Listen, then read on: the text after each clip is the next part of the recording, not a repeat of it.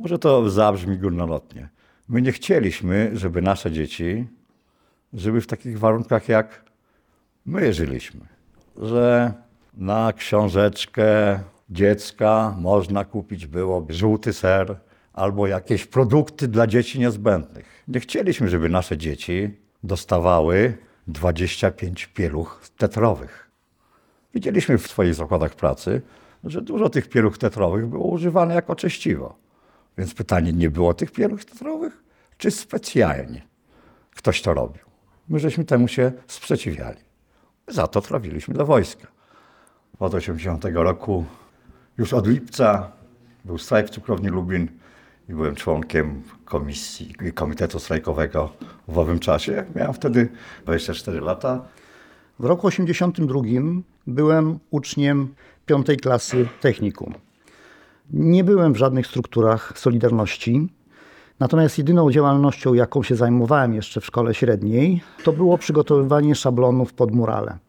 Przyznaję, że nie miałem na tyle odwagi, żeby te murale samemu malować, ale szablony przygotowywałem, dostarczałem odpowiednim ludziom i potem widziałem w mieście, gdzie kto był, który jest mój. Dostałem wezwanie do odbycia zasadniczej służby wojskowej na 5 listopada do Chełma. Początkowo myślałem, że jest to normalne wojsko.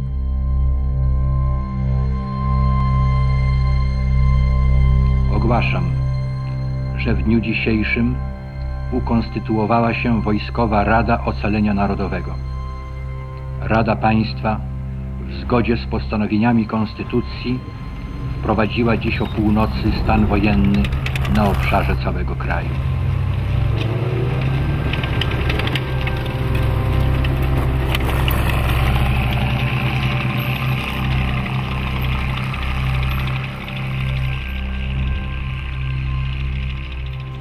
W tym czasie miałem już żonę, miałem dwoje dzieci, żona z trzecim dzieckiem była w ciąży. A do sierpnia wspólnie ze znajomymi wydawaliśmy biletyn informacyjny FSC. Zostałem w sierpniu aresztowany. Po moim aresztowaniu koledzy stamtąd wydali biuletyn z tym samym numerem, żeby mnie przykryć moją działalność. Otrzymałem powołanie do wojska, ale że pracując w Abramowicach, znajomi położyli mnie na oddział nerwica depresyjna. Po pięciu dniach pobytu na oddziale ordynator otrzymała telefon od pana prokuratora, że albo ona się pożegna ze stanowiskiem, albo ja. Zgłoszę się jednak tam, gdzie mam powołanie, znaczy do Chełma. Nie zostałem wypisany ze szpitala. I to było rzecz najciekawsza. Dostałem przepustkę. Na przepustce ze szpitala psychiatrycznego znalazłem się w jednostce wojskowej 1991 w Chełmie. Przed stanem wojennym byłem przewodniczącym Niezależnego Zrzeszenia Studentów w Wyższej Szkole Pedagogicznej w Kielcach. Byłem internowany od 13 grudnia do 1 lipca 1982 roku. Po wyjściu musiałem pisać podanie o urlop dziekański na uczelni. Bo na co się brało urlop dziekański? Jak chciał ktoś zarobić, za granicę wyjechać, koleżanki tam, dzieci wychować. Ale nie wiem, czy nie byłem jedynym studentem w PRL-u, który wziął na dwa lata urlop dziekański, żeby służyć wojsku. Jak ktoś kiedyś zobaczy to moje podanie, to pomyśli sobie, to był dopiero komuch. No. Pani dziekanacie na początku, jak złożyłem podanie, to mówi, to, to sprzeczne z regulaminem, nie ma urlopu na dwa lata. To niech mi pani załatwi, ja chętnie po roku wrócę. No. Więc musiano dla mnie złamać regulamin studiów, żebym mógł odbyć dwuletnią zasadniczą służbę wojskową.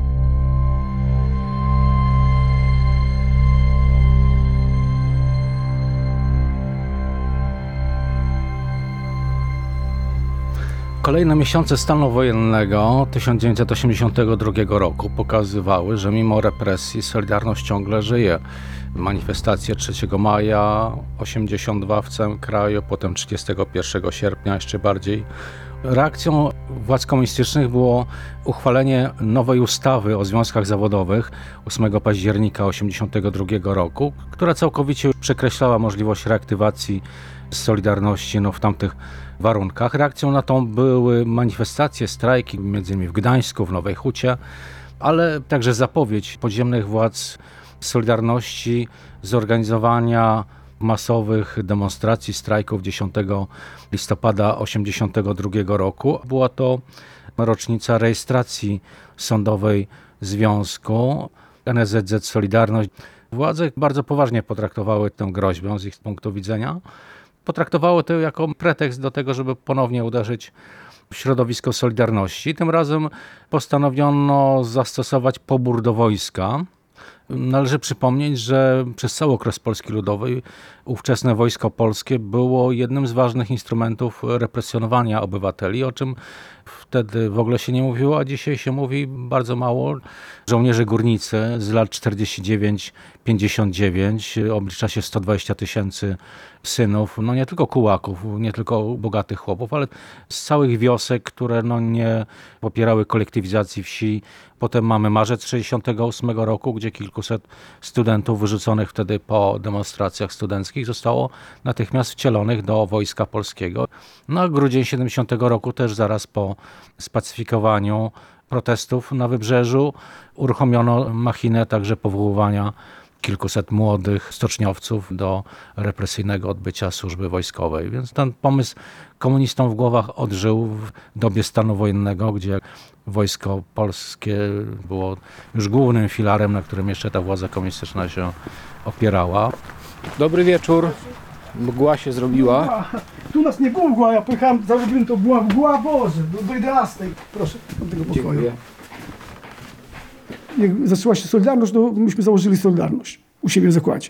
Ja w takim zakładzie robiłem, to była drzewno chemiczna, Gdzie ten to, zakład? to na był? Bursakach. I później były wybory, zostałem pierwszym przewodniczącym. Wszystko się toczyło normalnym biegiem, jak wszędzie. No.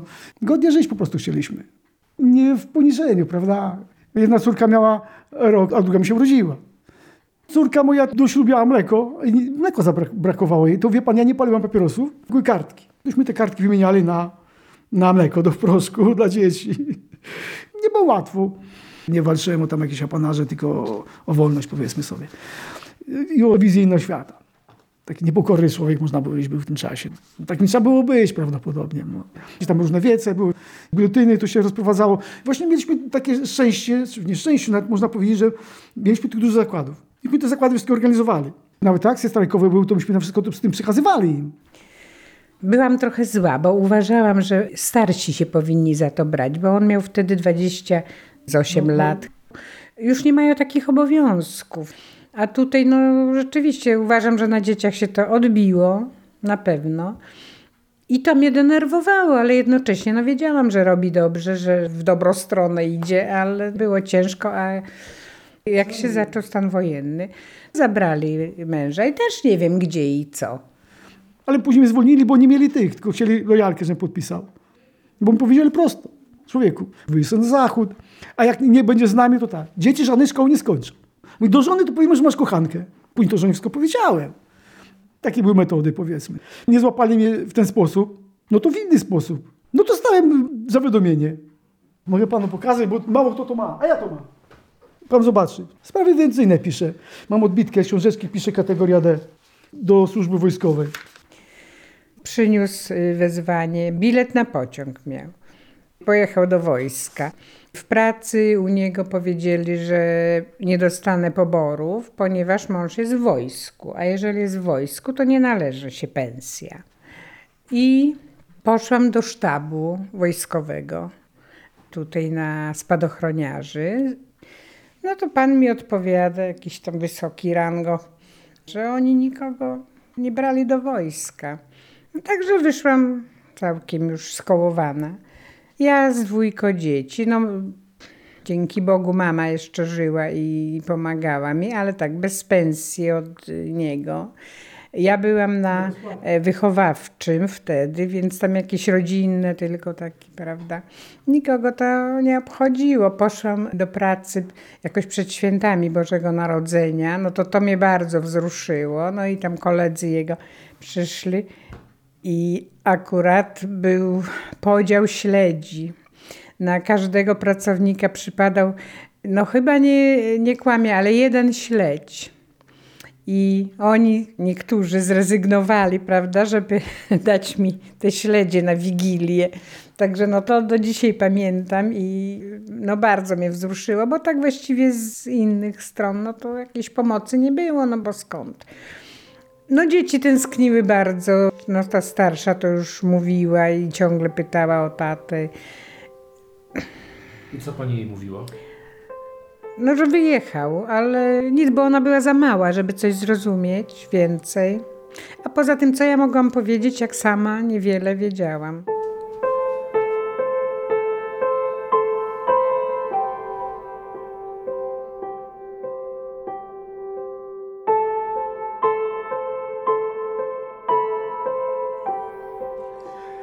Trzeciego maja 1982 roku w Lublinie odbywały się manifestacje przed pomnikiem Konstytucji 3 maja.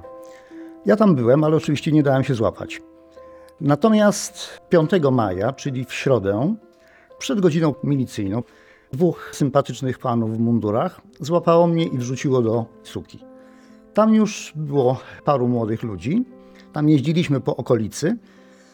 Jak już myska była zapełniona po brzegi, czyli już wyłapali przypadkowych ludzi, którzy w tym czasie i w tym miejscu się znaleźli, w okolicach północy trafiłem do obecnego Trybunału Koronnego na rynku Starego Miasta w Lublinie i tam odbył się sąd w trybie doraźnym. To jest prawdopodobnie sala ślubów obecna, pełno ludzi, stół, prezydium, siedzący z boku jeden milicjant w mundurze. Ktoś z prezydium wyczytywał nazwisko delikwenta. Ten milicjant mówił tak, ten pan wznosił okrzyki antypaństwowe przed pomnikiem Konstytucji 3 maja, gdzie notabene w ogóle mnie nie było w tym dniu, no ale to nie miało żadnego znaczenia. Było tam około 80 osób. Każdy dostał ten sam wyrok. Mój wyrok to było 40 dni aresztu. Wróciłem do domu, a w poniedziałek zdawałem maturę. Na szczęście zdałem tą maturę bez problemu. Miałem się meldować co miesiąc w komisariacie na Lipowej. No i cóż, zdawałem na studia, nie dostałem się za pierwszym razem, no więc podjąłem pracę. I pod koniec października dostałem wezwanie do odbycia zasadniczej służby wojskowej na 5 listopada do Chełma. Nie wiązałem tego w żaden sposób z tym zatrzymaniem wcześniejszym. Na miejscu okazało się, że jest to jednostka dość specyficzna. Praktycznie nie było ludzi ze wsi. Byli ludzie tylko z większych ośrodków miejskich. Był to Kraków, Nowa Huta, Rzeszów, Kielce, Stalowa Wola, Lublin. Tam, gdzie były większe zakłady pracy. Czyli nie było ludzi, którzy trafiliby tam z przypadku. Byli to ci, którzy w jakiś tam sposób musieli się sposób świadomy bądź nieświadomy narazić władzy ludowej, czyli byli gdzieś tam notowani. Ledwie oknach błyśnie nowy ranek, dzień się budzi pełen niespodzianek. Niech tam kto mówi co chce, my wiemy, że wojsko nie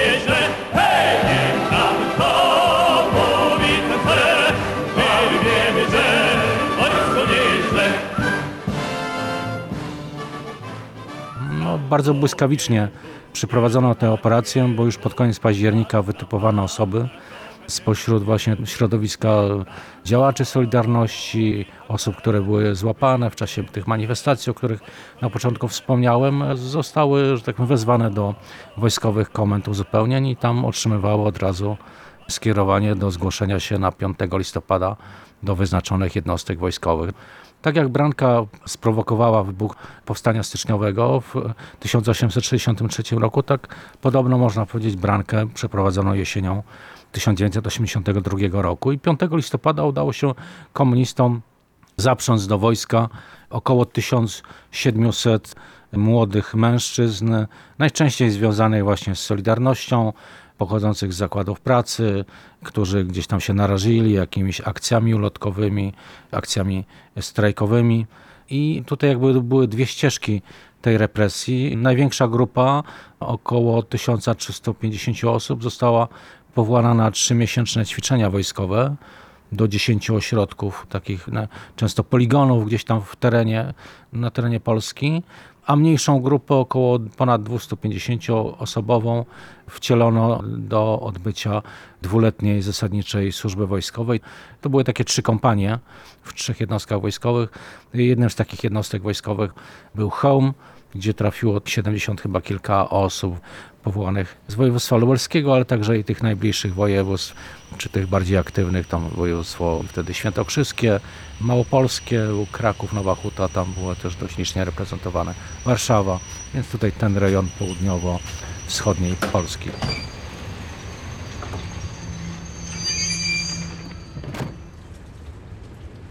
Nie wiedzieli, co ze mną zrobić. Prawie do kolacji siedziałem, wykonywali następne telefony, następne telefony. Okazało się, że wcielić. Człowiek z długimi włosami, człowiek z brodą. Pierwszy raz właśnie z moimi kolegami poszedłem na kolację, to był pierwszy posiłek w tym dniu. Wszyscy się pytali, co to za cudo do was przyjechało jeszcze. Ale będąc, no kolano mam do tej pory w trzech częściach, wtedy nie bolało mnie. Ale mogłem symulować, że kuleję, dlatego nogę nawet okręcałem bandażem, żeby wiedzieć, na którą nogę ja kuleję. I starałem się dostać do lekarza zakładowego. To było tak trudne, że przez tydzień, może 10 dni odmawiano mi absolutnie. Nic ci nie jest.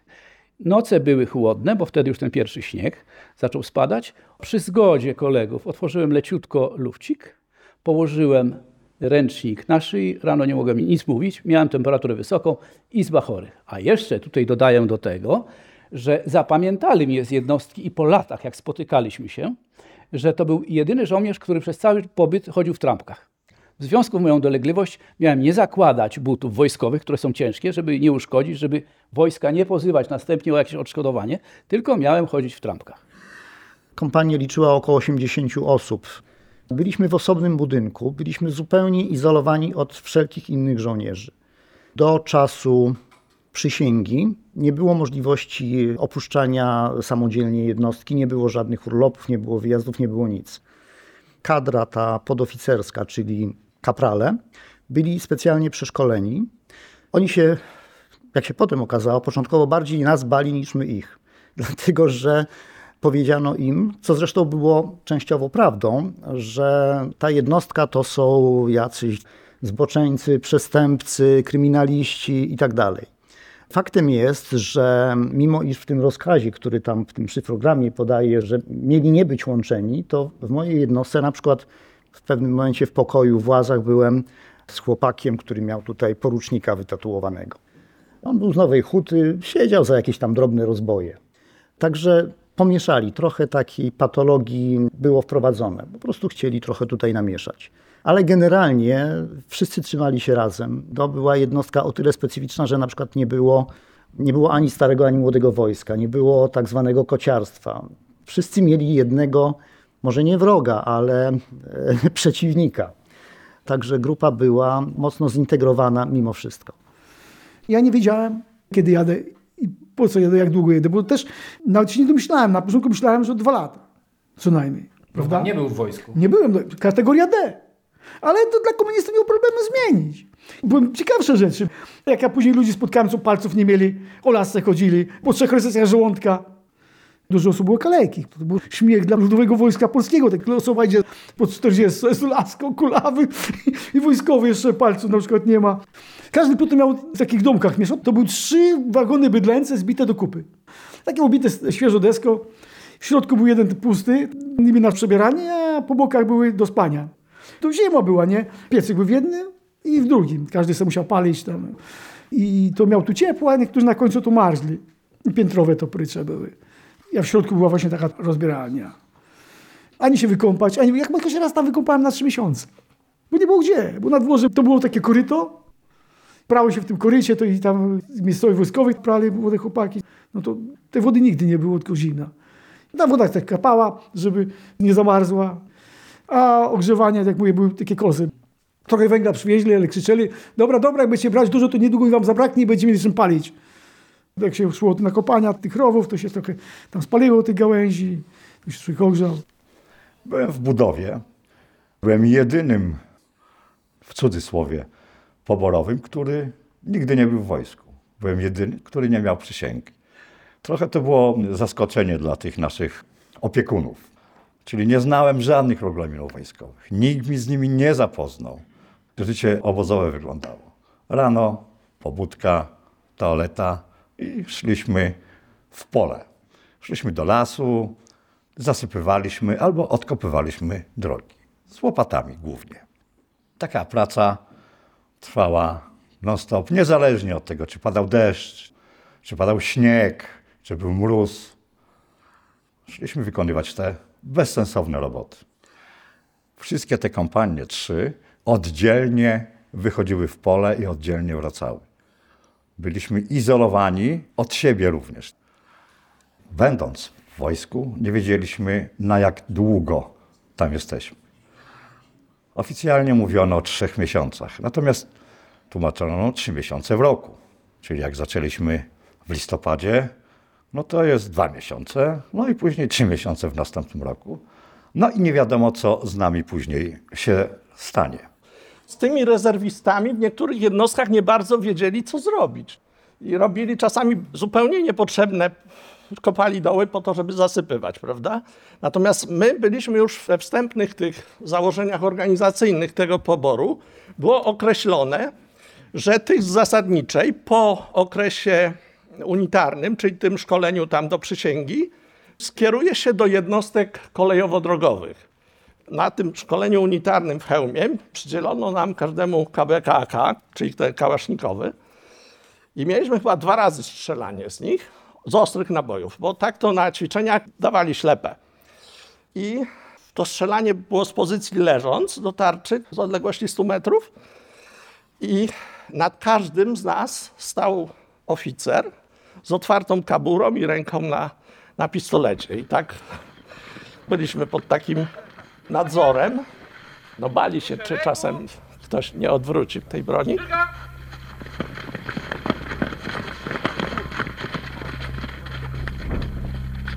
Kolejno!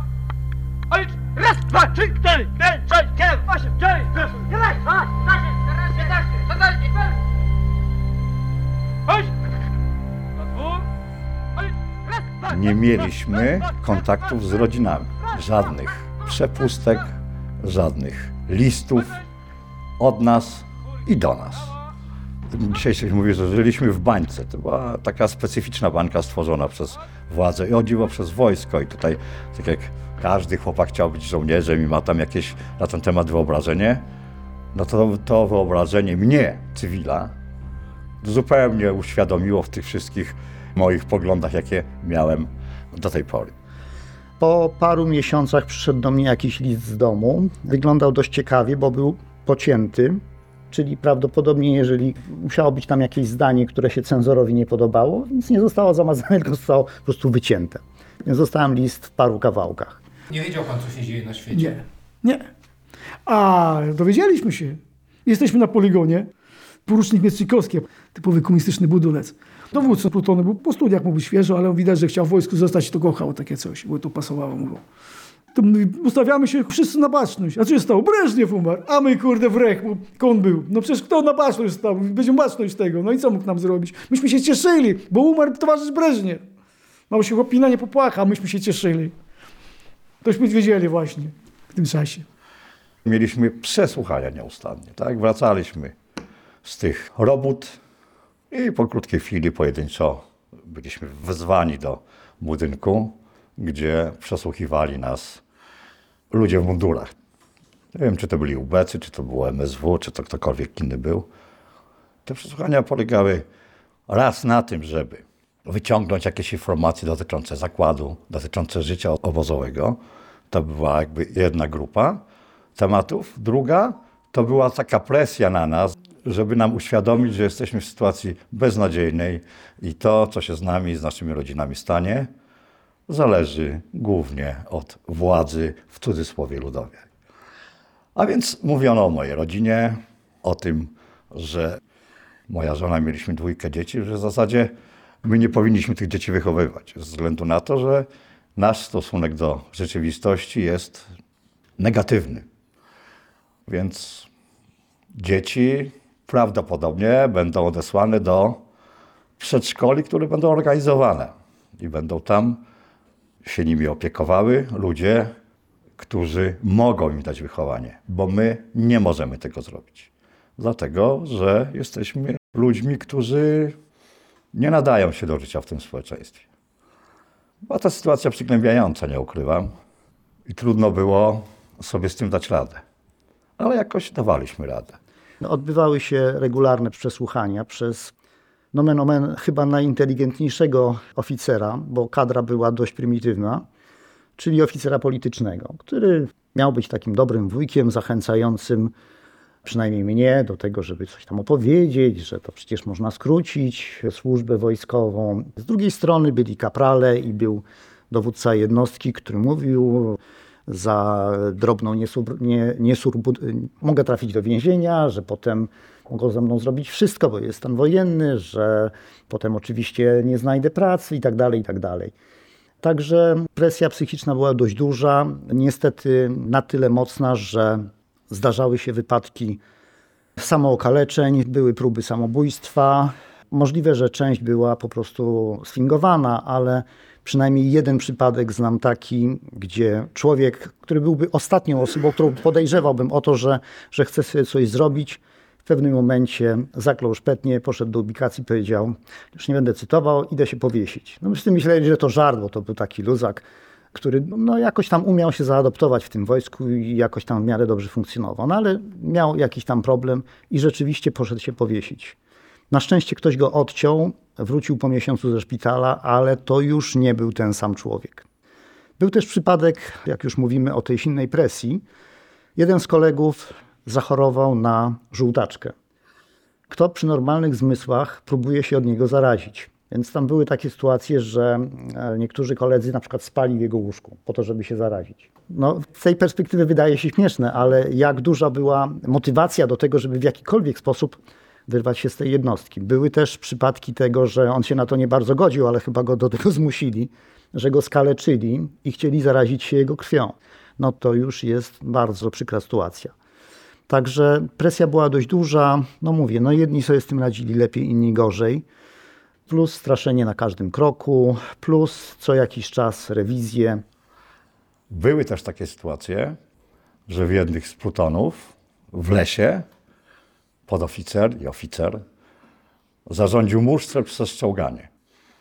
Więc ci ludzie, to chłopaki, odmówili tego, więc on wyjął pistolet i strzelał w górę.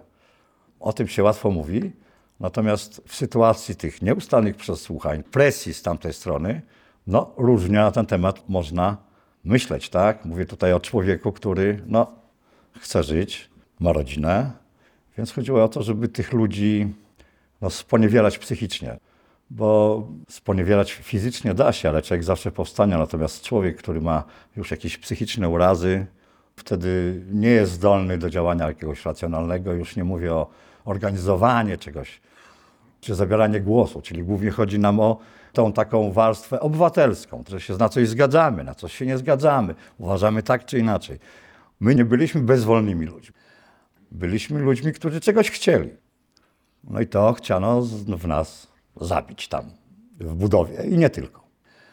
Chyba kompletnym fiaskiem to się stało, dlatego że ja osobiście nawiązałem cały szereg kontaktów przez ten okres trzymiesięczny z różnymi innymi ludźmi, nie w naszym regionie, i żeśmy sobie przekazywali. A to z Mazowsza wydawane tam ulotki, a to od nas nasz biuletyn, informacje różne dotyczące różnych działań małych grupek w zakładach pracy przeciwko PZPR-owi i tak dalej, i tak. Czyli my poszerzyliśmy swoją bazę tych współpracowników, co na pewno nie było zamiarem tak zwanych wojskowych. Każdy dzień kończyło się pod takim napięciem, że zasypianie nie było problemu chyba w ciągu minuty nawet. Trzeba było myśleć, co się mówi, z kim się rozmawia, jak się prezentuje samemu, do czego się zgłasza. Na prawo! Chodź! No! Przysięgi!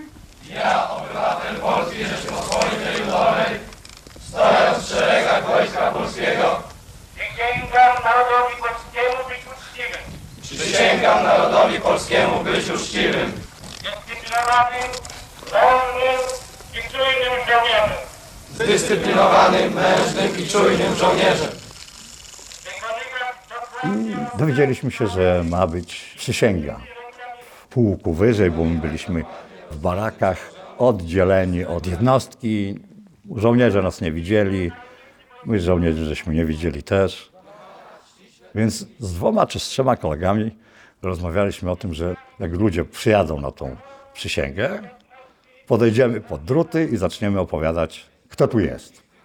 Bo trzeba też powiedzieć, że okoliczni mieszkańcy, my żeśmy to nazwali trap town, czyli bloki, w których mieszkały rodziny, byli poinformowani, że my jesteśmy zwyrodnialcami, gwałcicielami, no cokolwiek można na człowieka wymyślić najgorszego, tak? My byliśmy opisywani wśród tych, którzy gdzieś tam koło nas mieszkali. No i postanowiliśmy, że zrobimy taką akcję. No ale o drugiej w nocy był alarm nocny i poszliśmy na długi marsz. Niezależnie od tego, czy kto był chory, czy zdrowy. Jak był chory, to go ładowali do sanitarki i jechał za tym całym naszym pochodem. No, wróciliśmy rano, także ta sytuacja została unicestwiona jakby. Znaczy to nasze wyjście, tak? nasze pokazanie się ludziom, że są i takie ośrodki jak nasz i kto tam jest tak naprawdę. Była przysięga. Oczywiście jak padały słowa o przyjaźni, tam sojuszu polsko-radzieckim, w naszym przypadku, z tego co ja pamiętam, nie zapadła do końca cisza, ale tylko dlatego, że ściągnęli trochę żołnierzy z innej jednostki, którzy stali trochę z boku. Oni byli już na pewno dawno po przysięce, ale oni mieli być tym chórem, który mówi w tym momencie. Na przysięgę można było przyjechać, ale ja tam nie życzyłem sobie, że moja żona przysięga przyjechała po co. Taka przysięga to była w tych brudnych mundurach, to wstyd normalnie. Natomiast później chyba było jedno widzenie po tej przysiędze. No, bardzo fajna była przysięga. Nie wiedziałam, co się dzieje. Dopiero dostałam od niego list, ale no to już było. Trochę czasu upłynęło. Gdzie jest, no i na jakich zasadach. Tyle, ile mógł napisać, to napisał. Tak już po. Zaraz po tym, bo wiem, że to był chyba Sylwester, to siedzieliśmy u cioci i ja mówię, że no jadę, a szwagier mówi, że no jak pojedziesz sama? Nie pojedziesz, mówi. A ja i tak nie pojechała sama, bo ja byłam za tchórzliwa. Szwagier był y, wojskowym, z tym, że sierżantem i no i był normalnym człowiekiem, no bo mówię, on ze mną tam pojechał i on w mundurze pojechał i w to gniazdo os wszedł i poszedł do wroga, że tak powiem. Także dokładnie? do Czerwonego Boru, jak to on ze mną jechał. Także był człowiek w porządku. No niemniej był tym wojskowym. Po drugiej stronie był, jakby na to nie patrzeć, mimo że się siedziało przy jednym stole i im wmawiali, że już są listy gotowe lokatorów, bo on na Majdanku mieszkał, z bloku i że będą, prawda, mordowani. Żołnierze, żołnierze. i jest na liście, tak, no, ale cóż, dawali różne rzeczy. I tak tym żołnierzom wmawiali, ale mówię, ja osobiście nie mam nic mu do zarzucenia, no ani Zbyszek myślę, bo na ile mógł to pomagał, a nie szkodził.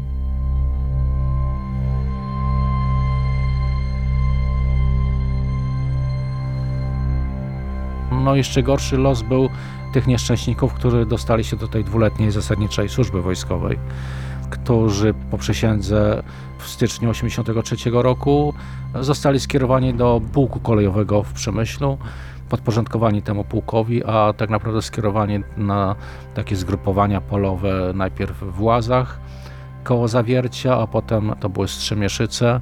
To obecnie są tereny miasta Dąbrowa Górnicza, no i tam ci ludzie byli zatrudniani do remontowania torów kolejowych.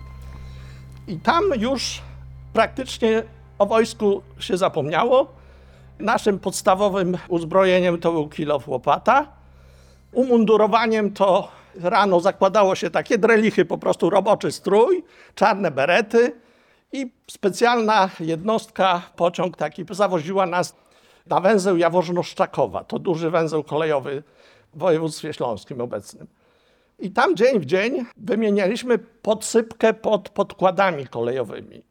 Kamień, żwir, smoła, fekalia z wagonów, prawda? No wszystko, co z przejeżdżających wagonów spadało, to tworzyło. Początkowo to były kamienie i, i żwir, ale potem z czasem to zostało zacementowane, no różne rzeczy.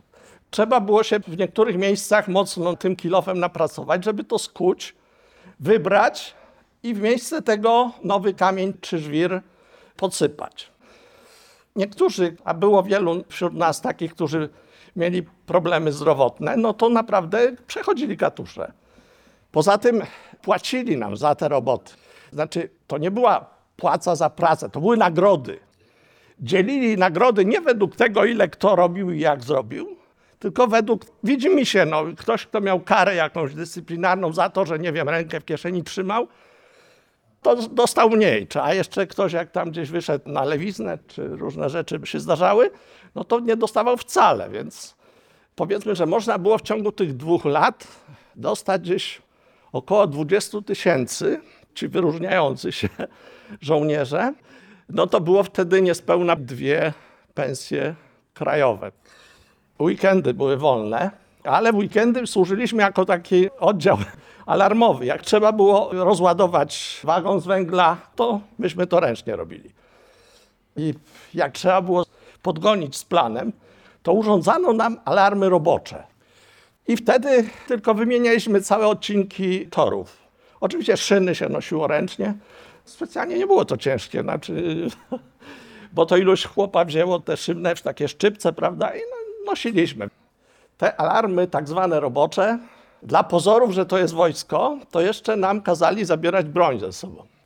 Składało się to w jednym miejscu. Ktoś, kto był chory na zwolnieniu, pilnował tego cały dzień, ale wystarczyło kilka kropli deszczu i całe te pistolety pokrywała rdza. Także jak wracaliśmy umorusani, zmęczeni po całym dniu roboty, to jeszcze trzeba było czyścić broń. No i zrobili z nas saperów. Nie dość, że żeśmy nie widzieli żadnej broni, to nie widzieliśmy żadnego granatu, żadnej miny. I w książeczkach wojskowych mamy wpisane, że jesteśmy saperami. I teraz proszę sobie wyobrazić, gdyby komora nie upadła, gdyby doszło do jakiejś sytuacji trudniejszej, no to my saperzy na pierwszą linię. Z historii znamy takich ludzi, którzy byli mięsem armatnim. Czyli jakby byliśmy stygmatyzowani przez nich na dalszą część życia. I przy ostatnim dniu, no nie wiedzieliśmy, że to jest ostatni dzień, bo tradycyjnie żeśmy poszli do lasu, wzywano pojedynczo, czy może w małych grupach ludzi i oni byli rewidowani i wywożeni wojskowym transportem do Złocieńca, to jest koło budowa. Stacja kolejowa, żeby też, nie daj Boże, ci ludzie się gdzieś tam nie gromadzili. Nie byli w większej grupie niż 3, 4, 5 osobowej. Poza tym ludzie robili różne pamiątki jeszcze z tego okresu. Czyli stemple, pamiątki na drewienkach. No i niestety, ale zdarzyło się tak, że u nas kolegów przyłapano z takimi pamiątkami i za te pamiątki mieli sprawy. No. Siedzieli w więzieniach wojskowych, w końcu to jakoś umorzono, ale za pamiątki z wojska też zamykali. Panie! Stój! W bloku! Chodźcie! Te ćwiczenia wojskowe na szczęście zakończyły się zgodnie z ówczesnymi przepisami po trzech miesiącach. No, ci, którzy zostali zmobilizowani na dwuletnią służbę zasadniczą, no to jeżeli nie udało im się na masową skalę, próbowano się wydostać stamtąd poprzez jakieś zwolnienia prawdziwe, lewe, powoływanie się na jakąś sytuację rodzinną, jedynie żywiciele i tak dalej. Komuniści wcale nie chcieli tego honorować, no to tym, którym się to nie udało, no to musieli odsłużyć cały rok, czyli wychodzili w październiku 1984 roku, po praktycznie dwóch latach spędzonych bezsensownie w tymże komunistycznym wojsku. Wróciliśmy do swoich domów, do swoich zakładów.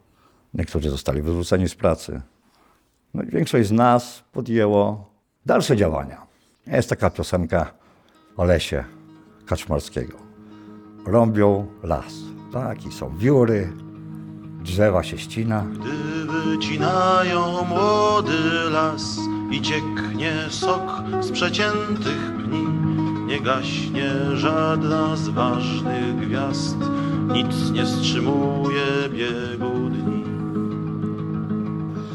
Drwale odchodzą do domu i znowu las rośnie.